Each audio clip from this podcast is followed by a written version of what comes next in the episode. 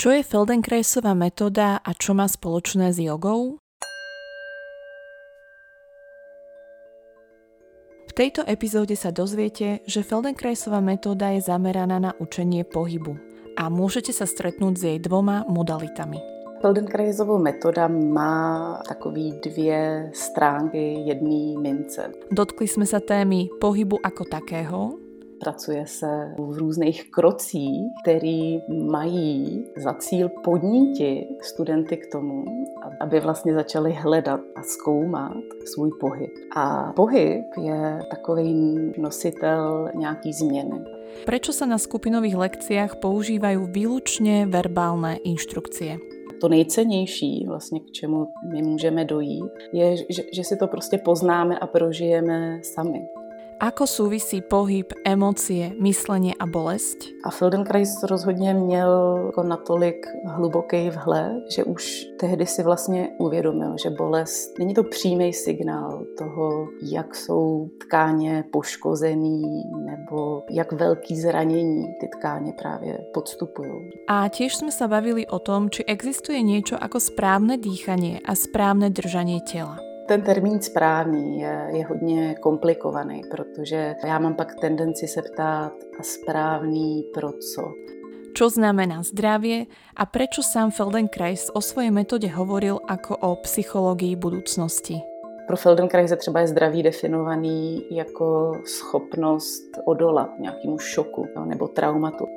O benefitoch tejto metódy som sa rozprávala s Veronikou Švecovou, ktorá si prešla zaujímavou cestou od Ashtanga jogy k Anusara joge, jogovej terapii a napokon zakotvila pri Feldenkraisovej metóde. Moje meno je Eva a v tomto podcaste vám chcem ukázať, že yoga má tisíc a jednu podobu. Počúvajte prosím s chladnou hlavou.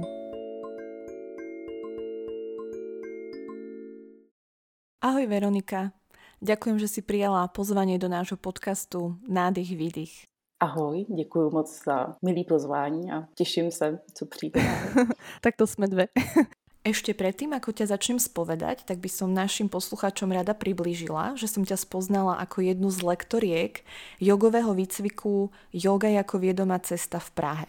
A ten jogový výcvik je zaujímavý v tom, že doň prinášate aj iné metódy a prístupy, ktoré dokážu jogu obohatiť a počiarknúť jej účinky.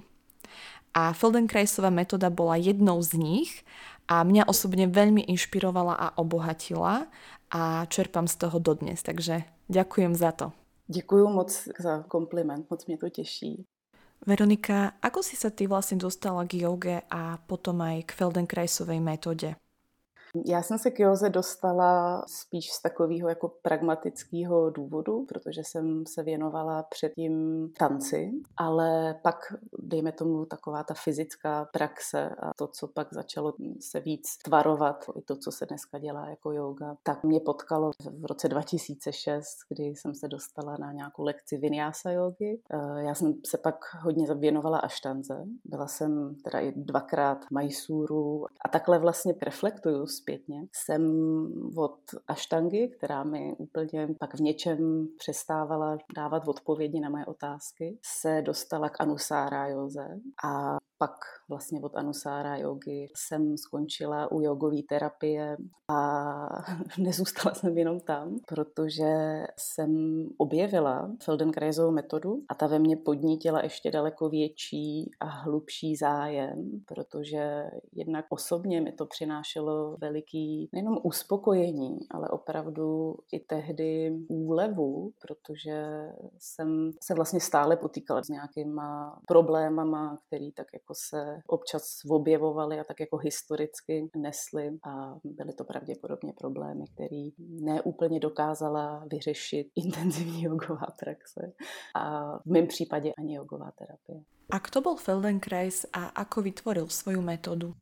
Tak eh, Moshe Feldenkrais byl takový renesanční člověk ale byl to člověk, který přestože měl velikou znalost různých orientálních technik a přístupů a byl to vlastně jeden z prvních velkých evropských učitelů juda, tak zároveň byl neuvěřitelně zvídavý a velice inteligentní člověk, původní profesí fyzik, který jednak byl motivovaný vlastním zraněním, ale taky byl motivovaný svojí touhou po poznání toho, jak věci fungují a právě třeba fungují v oblasti pohybu anebo v oblasti učení. To je to, co se mu pak podařilo nějak propojit.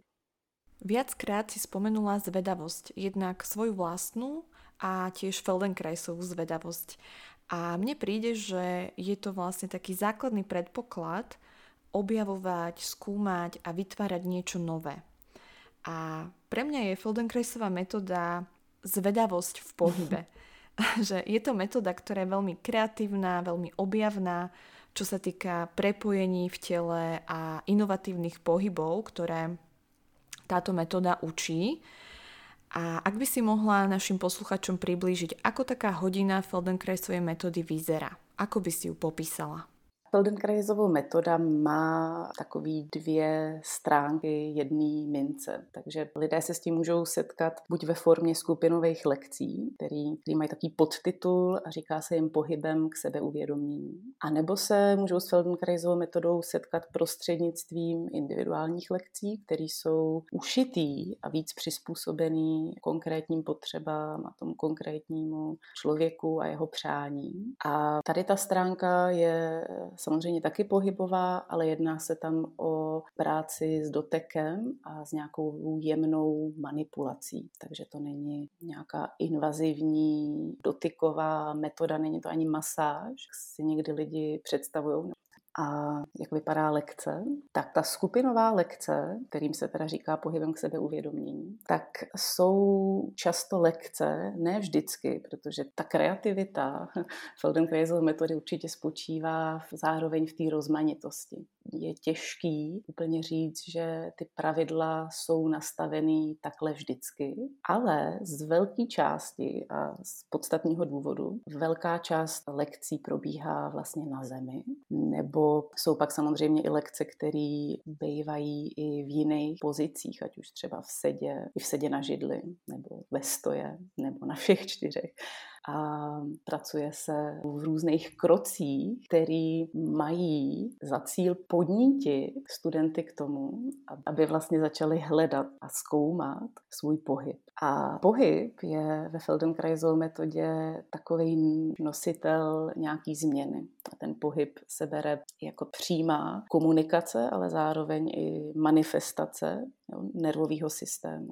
A co většinou lidé na tom shledávají takový odlišný, je právě to, že není předem daný nějaký jasný cíl nebo jasný jo, záměr i směr té lekce. A tady ta jako otevřenost právě umožňuje hrát si s tou zvědavostí a hrát si s tím zkoumáním, protože to nejcennější, vlastně k čemu my můžeme dojít, a nejenom z hlediska pohybu, ale možná i v jiných aspektech života, je, že, že si to prostě poznáme a prožijeme sami. Že to učení není učením, kdy já něco předvádím a ostatní to napodobujou, nebo já někoho navádím a dávám mu nějaký korekce, který on si odnáší. Ale já vlastně na té lekci ty lidé dostávají vždycky jenom verbální instrukce, nebo opravdu je malý procento, kdy se občas třeba v těch lekcích jako, tak jako na sebe lidi podívají, ale to spíš jako z důvodu pak nějaký, nějaký inspirace. Rozhodně to není vedený a motivovaný tím, jako podívejte se, jak to má vypadat. Spíš je někdy zajímavý se podívat, jak různě to může vypadat a jak u každého to vypadá malinko jinak.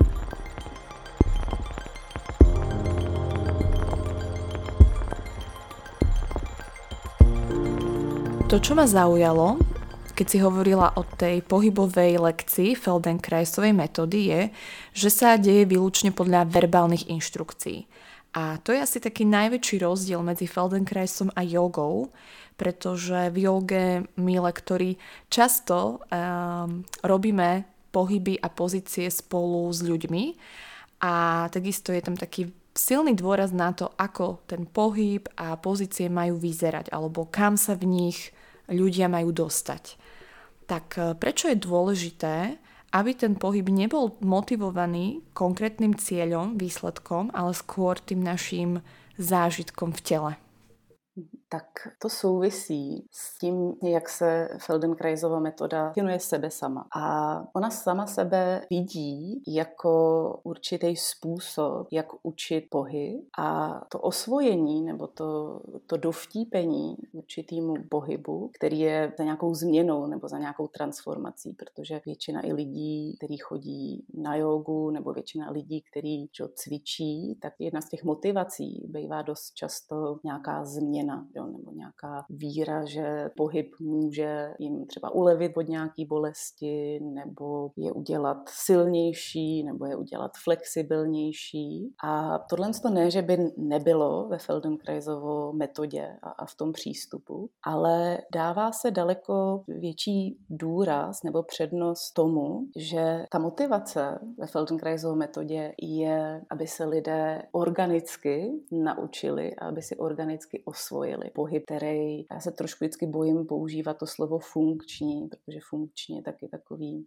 moderní slovo, který jako zaznívá všude, ale jo, ten termín je částečně nějakým používaným termínem ve Feldenkraisově metodě a, a funkční se může víc vztahovat k tomu, co, co je prostě tak jako biologicky, pohybově lidem vlastní. A ve chvíli, kdy jsou lidé ponecháni sami sobě a, a jsou jim vlastně nastavený určitý podmínky. Jo, jedna z těch podmínek je třeba právě to, že leží na zádech nebo že leží na boku. To znamená, máme tam jako jiný působení třeba gravitace a to je důležitý pro to, aby se trošku víc upozadili a vypnuli určitý pohybový zvyky, kterými si neseme a který nás definují, protože každý z nás se pohybuje opravdu velice stereotypně a je to samozřejmě z nějakého úsporného hlediska, protože ve chvíli, kdy mi třeba nevyhovují nějaký pohybový zvyky, pohybový vzorce, dejme tomu, že se pohybujeme tak a cítíme se furt špatně, nebo nás něco bolí, nebo hledáme někde možnost, jak co zlepšit, tak jedna z těch cest, která je hodně častá, je nějak to jako opravit zvenčí. To znamená jít za někým a nechat si jako říct, nebo nechat si ukázat, jak to správně vypadá, jak to mám jako správně dělat. A ta druhá, a to je často cesta, která je delší, která právě hraje prim ve Feldenkraisově metodě, je vytvořit podmínky a vytvořit takovou situaci, aby si člověk ten pohyb osvojil, aby se ho vlastně jako dovtípil sám, jo, ve svém tempu a zároveň i ve svém provedení, protože každý je expert na svůj pohyb něčem. To, čo hovoríš, sa mi veľmi páči a aj so mnou tak hlboko rezonuje, že byť expertom na svoj pohyb a svoje telo. A mám pocit, že sa dnes tak e, veľa spoliehame na externú pomoc, že nejaký odborník nám povie, čo máme robiť, čo máme užiť, aby nám bolo lepšie. A pravdepodobne jedným e, z dôvodov je, že je to proste rýchlejšie, ale niekedy tento prístup neprinesie tú trvácnú zmenu. A Feldenkraisová metóda je aj v tomto iná, pretože si zaklada na tom, aby sa tá zmena stala na úrovni nervovej sústavy, na úrovni tela a priniesla dlhodobú zmenu. Čo ma zaujalo, keď som si čítala o Feldenkraisovi je, že si pri svojom zranení kolena všimol, že jeho fyzický stav sa veľmi mení v závislosti od jeho emočného prežívania. Tak eh, skús nám povedať viac o tom, ako emočné prežívanie, nejaká emócia, napríklad smútok alebo hnev a podobne, môžu vplývať na prežívanie bolesti.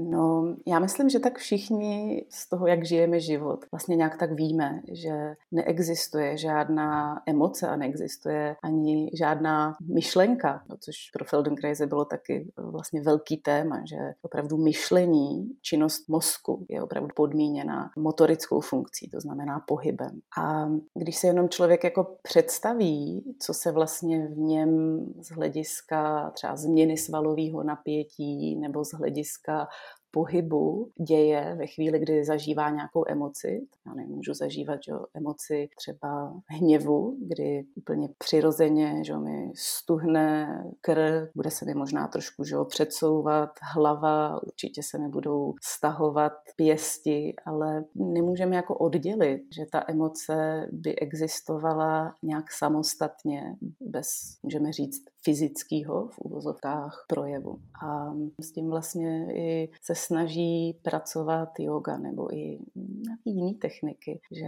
to ovlivnění těch emocí ovlivní svalový napětí, ovlivní pohyb, ale i vlastně naopak. Jo, ta cesta je, je vždycky obousměrná. A Feldenkrais rozhodně měl jako natolik hluboký vhled, že už tehdy si vlastně uvědomil, že bolest není to přímý signál toho, jak jsou tkáně poškozený nebo jak velký zranění ty tkáně právě podstupují, protože ten fenomén bolesti je daleko složitější.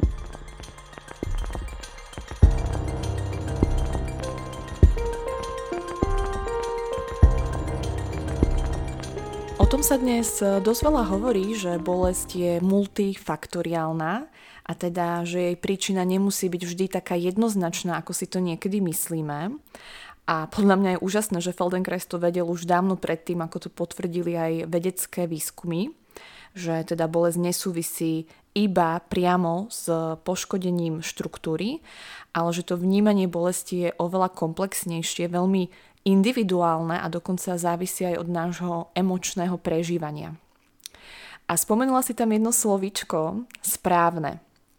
A často sa stretávam s tým, že keď prichádzajú ľudia na jogu, tak uh, ich motivácia je, že sa chcú naučiť správne dýchať a správne držať telo.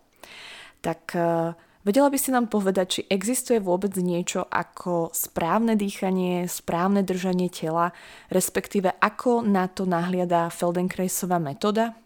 Já myslím, že možná kdybych měla odpovědět té Feldenkraisovské filozofii a Feldenkraisovským přístupu, tak my často opravdu hledáme nějaký sebepotvrzení nebo i nějaký, nějakou sebehodnotu odjinut. Často prostě toužíme potom, aby někdo jiný nám potvrdil nebo přiznal nějaký uznání a, a tohle je podle mě takový základ toho, co se pak i děje v tom přístupu, kdy lidi hledají, jak správně dýchat, stát, sedět. A ono, ten termín správný je, je hodně komplikovaný, protože já mám pak tendenci se ptát, a správný pro co? Daleko hodnější je možná použít slovo hodnější. No, nebo daleko líp je pak třeba tady nad tím tématem uvažovat z hlediska i nějakého procesu a toho, že aspoň já tak jako se setkávám s tím, že když lidi hledají, ať už v dechání, dechání je taky pohyb, nebo v jakýmkoliv pohybovým přístupu právě ten termín správný a co je správný, tak je to pro mě taková jako hodně statická situace, protože to správné dýchání je často popisovaný jako dýchání, který je ale vhodný jenom v určitou chvíli. To správné dýchání, když budu běžet, bude určitě jiný typ dýchání, než když se budu snažit třeba meditovat, nebo když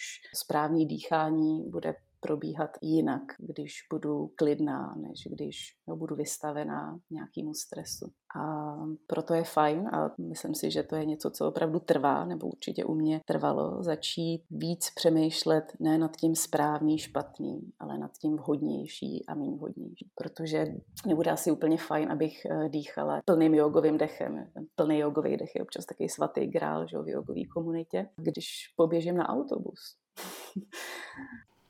keď ťa tak počúvam, tak si uvedomujem, že to dýchanie aj držanie tela sú veľmi dynamické a veľmi závisia od toho, čo sa okolo nás deje a tiež od toho, ako na to my reagujeme. A to, ako na to reagujeme, mení vlastne naše emócie a teda napätie v tele a takisto dých. No a mne tak napadá, že nejde ale iba o ten akutný stav, to znamená to, čo sa deje tu a teraz, ale môže ísť aj napríklad o zážitú traumu, kedy ten stav je, nazvime to, chronický a treba človek vyrasta v prostredí, kde sa necíti úplne bezpečne alebo zažije čokoľvek iné, čo na ňo pôsobí traumaticky, tak sa to pravdepodobne nejako zapíše do jeho dychu a do jeho tela. A myslím si, že teda k zmene je potrebné oveľa viac ako len nejaké cvičenie, a, ale je potrebný oveľa komplexnější přístup. No, to s tím rozhodně souhlasím. A mě vlastně jako vyvstává k tomu takový jako jeden komentář, protože když jsem měla možnost studovat s Feldenkraisovo asistentem, který s ním trávil okolo 30-40 let, tak vlastně říkal, že, že Feldenkrais sám nějak předpokládá, že ta jeho metoda je vlastně psychologií budoucnosti protože i v jeho přístupu, v celý Feldenkraisovou metodě a v jeho myšlení se prostě objevuje to, že jak máme někdy tendenci že, rozdělovat sami sebe že, na něco tělesného a na něco eh, myslícího nebo duševního. A je to samozřejmě daný historicky, je to pak daný taky společností, ale před chvílí jsme se bavili eh, o emocích nebo právě o tom, jak vlastně veškerý nějaký náš duševní život život a duševní pochody jsou nějak zrcadlený a zobrazený v našem pohybu. Tohle toto je samozřejmě něco, co se jednodušeji řekne, ale hůř se pak s tím pracuje, protože to taky často předpokládá, že člověk nebude využívat nějaký přesně daný protokoly. Každý je jedinečný a každý reaguje na množství stresu, na různé typy stresu jinak. Ale většinou, když samozřejmě ten lidský stres je jinačí. Neoklepeme se prostě jen tak jako rychle, když jsme tady vystavený nějakému malému boji o život, ale to ten, ten náš boj o život, jak žijeme, tak probíhá, probíhá tak furt a, a my si samozřejmě ještě tím, jak nad věcma často hodně komplikovaně přemýšlíme, jak si to dosazujeme, tak ten stres dost často ještě posilujeme. Jo, lidi jsou opravdu výjimečně schopní v tom, jak sami sebe dokážou ještě ještě víc vystresovat. No, ten neokortex to je minca s dvomi stranami. Na jednej strane nám umožňuje analyticky premýšľať, spomínať, plánovať a na strane druhej možno práve vďaka tomu niekedy zažívame stres a strach, ktoré by sme možno ani nemuseli. A ja si pamätám, že si nám na výcviku hovorila o spoločných črtách medzi jogou a Feldenkraisovou metodou a mne sa aj veľmi páčilo, ako si vkladala, prinášala prvky Feldenkraisovej metódy do jogových lekcií. A ono vlastne v končnom dôsledku ide v oboch prípadoch o všímavý pohyb. A tak kde sa možno tieto dve na oko rozdielne metódy prepájajú? No, tohle je těžká otázka, protože samozřejmě bude záviset na tím, co je pro mě yoga, jo, jak si představuju, jako definuju nějakou jogovou praxi. A na základě toho se určitě může yoga a Feldenkrais víc překrývat, ale taky i míň možná překrývat. Já určitou jako fúzi nebo jeho společného jmenovatele vidím v několika věcech. Jako jedna z těch věcí je všímavý pohyb, v kterým taky ta yoga může velice pomoct a může to být její doména, ale taky nemusí. Že? Taky spoustu jogových lekcí člověk může prostě projít a nebejt k tomu nějak vedený. A ta velká společná, toto střetnutí mezi jogou a Feldenkraisem je určitě v tom, že se pracuje s pohybem a že se teda pracuje s nějakým pojmem transformace nebo změny. A že yoga i Feldenkrais nějak implicitně počítají s tou jednotou tělomysly a že yoga bude odlišná, hmm. zase záleží na to, jestli to bude jenom nějaká aktivita v tělocvičně nebo jestli je yoga pro mě i něco víc duchovnějšího, ale i ten filozofický základ jogy je pak zakořeněný daleko víc nějaký filozofii a spiritualitě. A Feldenkraisova metoda je západní metodou. To je, myslím, že jeden z takových markantních rozdílů mezi nimi dvěma. A ten další rozdíl může být tom, že yoga je, dejme tomu, založená víc na opakování určitých sekvencí, na opakování určitých pohybů. A ne, že by se věci neopakovaly ve Feldenkraisovi, to ne, ale to spektrum toho, jak ty věci jsou dávané spolu do kontextu, jaký propojení se tam hledá, je aspoň pro mě neuvěřitelně rozlehlý. A to je to, co mě vlastně na tom furt baví, protože když už se jako někdy říkám po těch letech, a to je samozřejmě trošku takový jako troufalý přístup, ale že se jako říkám, že už mě možná tady jako nemůže nic moc překvapit. Stejně mě překvapí opravdu spoustu věcí. Možná druh pohybu, druh propojení, druh nějaký situace. Tak v tomhle tom, aspoň z mýho pohledu, je Feldenkrais trošičku víc košatější.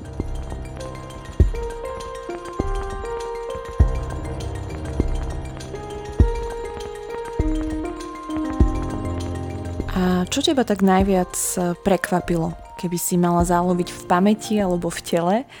A čo bolo pre teba také najviac objavné, čo si sa dozvedela vďaka Feldenkraisovej metóde, či už o sebe konkrétně, alebo tak všeobecně o pohybe a o těle? No, mě asi nejvíc překvapilo to, jak mě to posílilo opravdu jakoby vnitřně. No, to, že jsem jako prošla tím procesem toho výcviku, který je jako sebezkušenostní z jasného důvodu, protože ve chvíli, kdy člověk chce pracovat takto pohybově, tak musí nejdřív opravdu mít spoustu věcí zažito, aby to přenášel dál a aby mohl pracovat s jinýma lidma. Tom si myslím, že to studium je vlastně jakého opačného charakteru, než třeba lidé studují, když se chtějí stát fyzioterapeutem. Ten proces toho učení je orientovaný jinak, že na nějaký získávání informací, třídění informací. A mě to e, vlastně velice vnitřně posílilo, dalo mi to určitě nějakou autonomii. Určitě mi to třeba z pohybového hlediska ukázalo a otevřelo určitý limity, který jsem pohybu měla a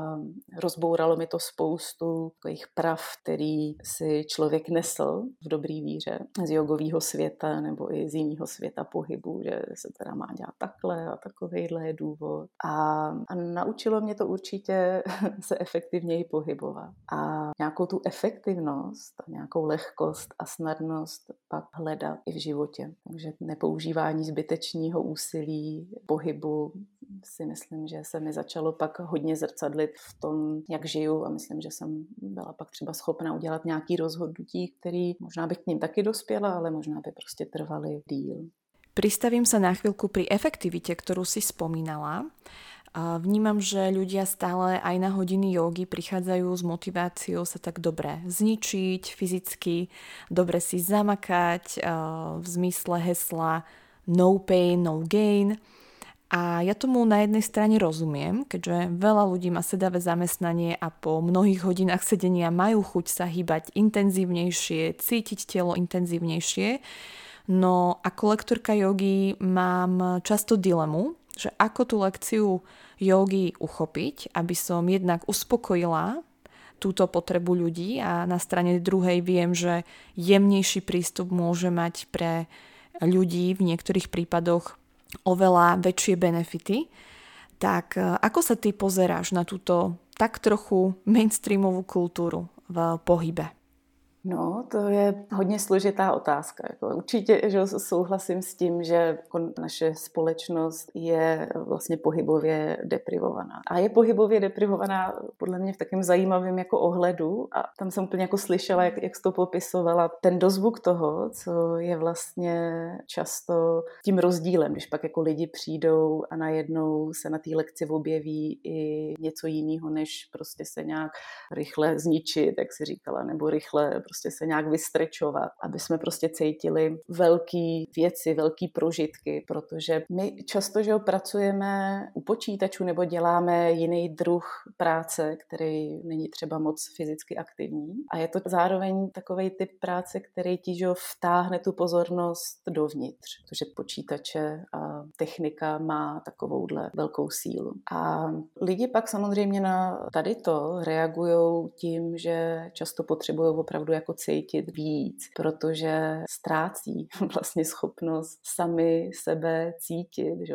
A já si myslím, že je důležitý, aby člověk se hejbal tak, aby ho to bavilo. Jo? To je, myslím, naprosto ultimátní. A ono, metody, které pak pracují s nějakým přesahem, že ten pohyb nemá teda za cíl jenom vlastně spálit nadbytečné kalorie, protože jako upřímně, ruku na srdce, jako co vlastně kdo hledá, že jo? lidi prostě běhají, lidi prostě se hejbou a dost často ta motivace je prostě taková, že máme nadbytek kalorií, jako západní společnost, tak šup, kam s nima, musíme se nějak vyřádit. Ale záleží pak taky, jak se člověk hýbe a pokud prostě já potřebuju nějak jako upustit páru a, a já mám taky ráda pohyb, kde dělám i něco jiného, než že ležím na zemi a hejbu malíčkem prostě hodinu. Ale vím, že tohle je vždycky způsob, který mi rozhodně zkvalitní jakýkoliv jiný pohyb a možná mi to i zkvalitní celkově ten život i v tom, že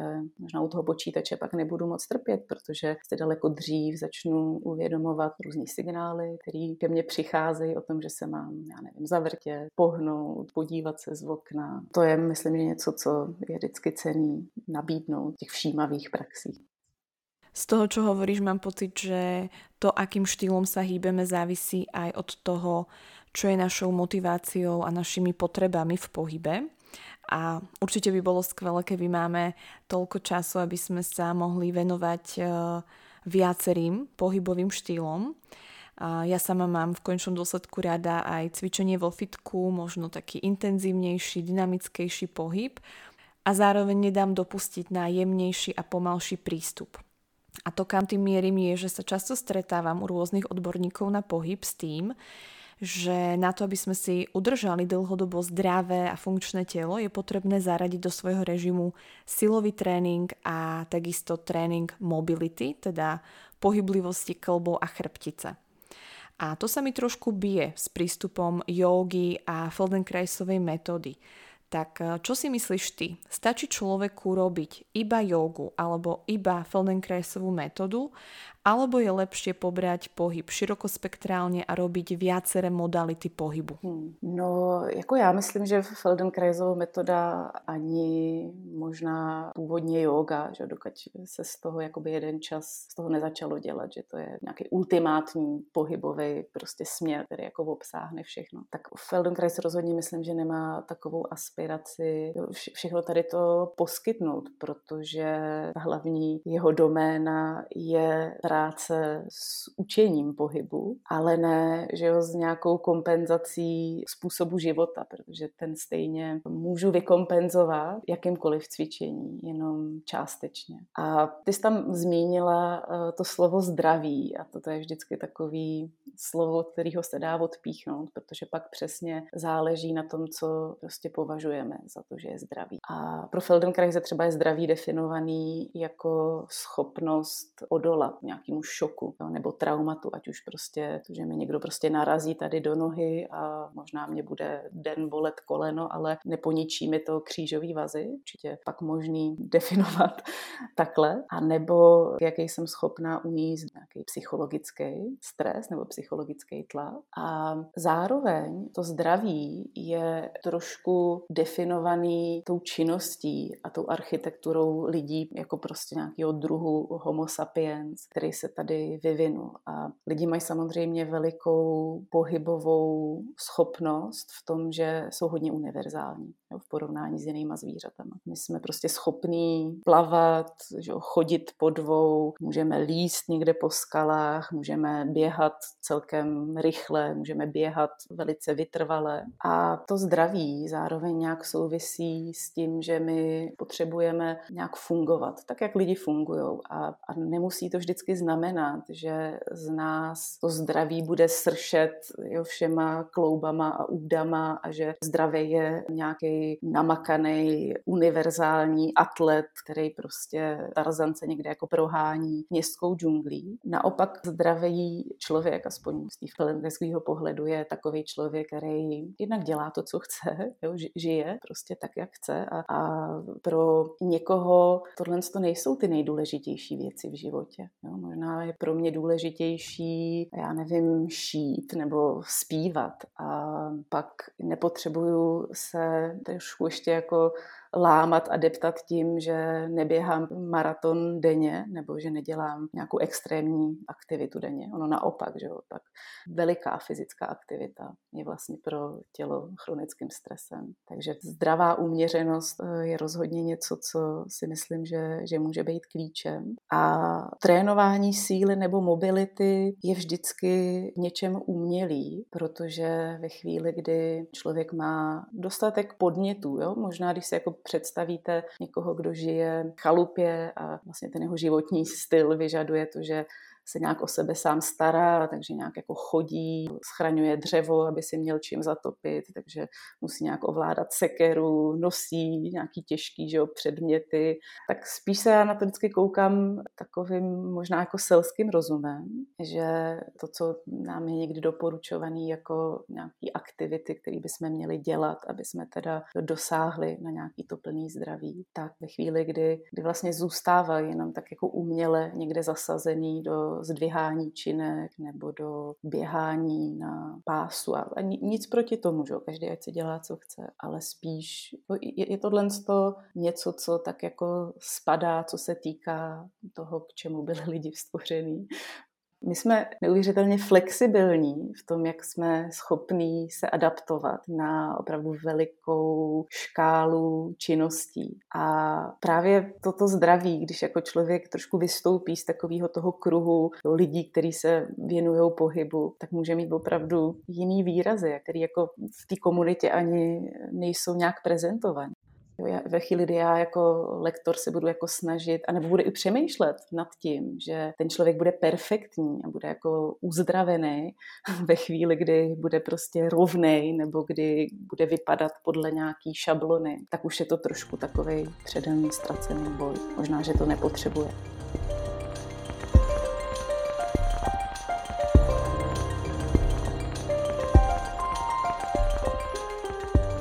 Tomu, čo hovoríš, mi napadá, že tak ako sme sa bavili o tom termíne správny, tak aj termín zdravie a je niečo veľmi dynamické a pre každého môže znamenať niečo úplne iné.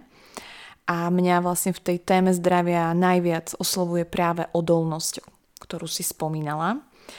A ja som sa nedávno stretla s jedným citátom od Elizabeth Gilbertovej, ktorý sa sem úplne hodí. A ten Citát bol o tom, že talent, ktorý nepoužívame, sa časom stáva bolesťou.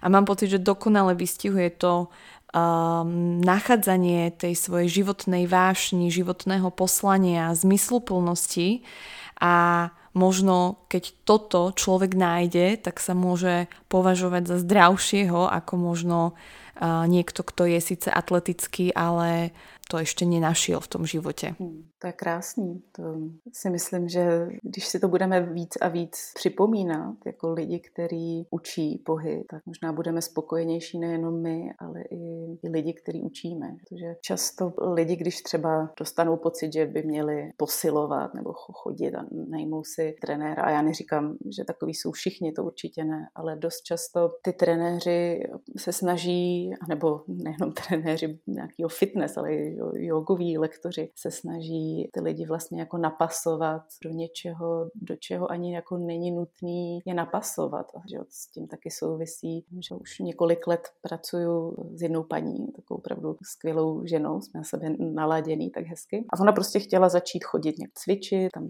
ten trenér jí prostě skoro tady uskvotoval jako do, do bezvědomí a prostě nějak se jako snažil, že s ní dělat ty dřepy, protože ty dřepy jsou dobrý a posiluje se tady to a tady to. A že to, to myšlení je pak taky hodně takový jako útržkovitý, že, lidi dělají to cvičení a teď mají ty kategorie a tohle je cvičení na prsní svaly a teď tady v té ásáně protahujeme to a to, ale vždycky se jedná o nějaký jako komplexní pohyb. A ona tehdy byla vlastně nějak trošku jako frustrovaná, že úplně to dřepování nejde a ona má za sebou nějakou historii se zraněním kolene. No a tak jsme se na to zkusili podívat jako nějakou Feldenkraisovskou optikou a perspektivou a prostě po jedné lekci se dokázala dostat do hloubějšího dřepu, já neříkám určitě do plného skvotu, okay. ve chvíli, kdybych měla trvat na tom, že půjde do nějakého plného dřepu, možná si podřezávám pod sebou větev. A bylo zajímavé, že jí nenapadlo a ani ten instruktor nějak k tomu jako nevedl, že jde o určitou souhru že, mezi tím, co se děje v chodidle, v kotnících, v kolenou, v kyčlích a prostě jenom, dejme tomu, nějaká,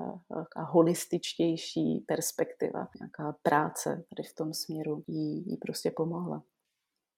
Veronika, skús nám ešte k záveru zhrnúť hlavné benefity Feldenkraisovej metódy a prečo by ju mali ľudia vyskúšať, aj keby sa možno nestala ich hlavnou alebo pravidelnou pohybovou činnosťou. Čo by im mohla Feldenkraisová metóda priniesť alebo ako by mohla obohatiť prax každého z nás?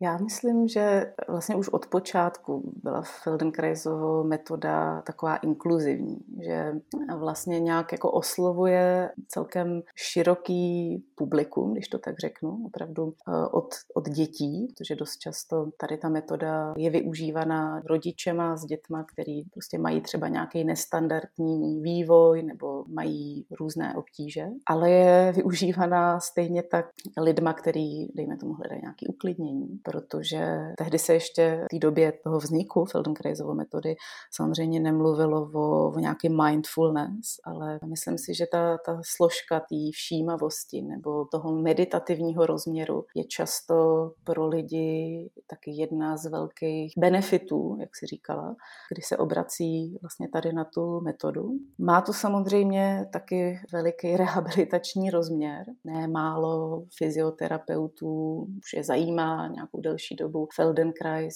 Já jsem teď měla možnost pracovat se skupinou lékařů a fyzioterapeutů, který sami vlastně zkouší na sobě Feldenkraise a, a je to pro ně velice zajímavá exkurze. A stejně tak byl Feldenkrais i hodně atraktivní, i stále je, právě třeba v různých uměleckých profesích nebo v profesí, kde je kladený důraz na nějakou performanci nebo na, nějakou, na nějaký výkon. Takže Feldenkrais třeba velice hezky dokáže pracovat samozřejmě i s hlasem, to znamená spoustu lidí, kteří se věnují zpěvu, je, dejme tomu, tady to může nějak podpořit, nebo když hrajete na hudební nástroje, to jsou spoustu specifických, zajímavých pohybů, ať už jo, v dlaních a ve všech kloubech prstů, ale taky člověk sedí, drží ten nástroj. To si často neuvědomujeme, ale jsou to taky vlastně fyzicky náročné profese.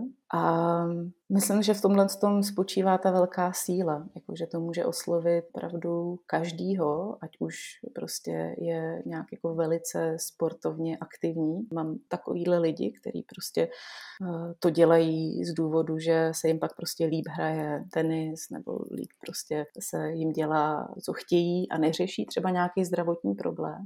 Ale jako veliký, veliký opravdu potenciál, to je hlavně moje doména eh, poslední dobou, nějak tak se to sešlo, je třeba práce s chronickou bolestí. Jako využít vlastně tu metodu jako alternativní formu rehabilitace. Protože často lidi, když jako obejdou to různý kolečko té medicíny, tak jsou samozřejmě pak někdy zoufalí, takže zkouší takovýhle divné věci a má to skvělé výsledky.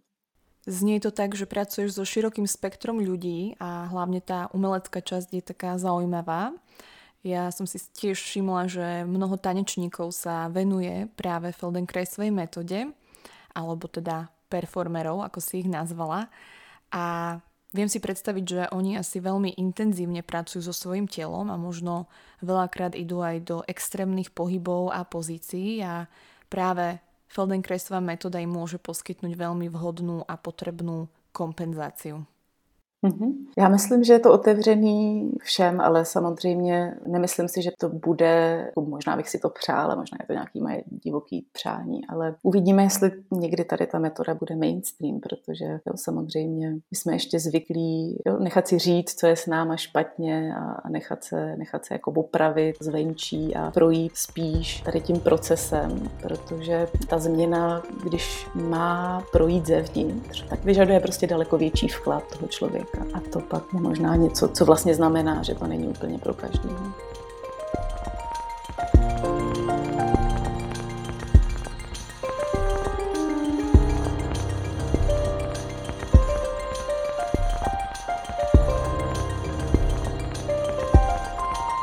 Počuli ste diel podcastu Nádych výdych.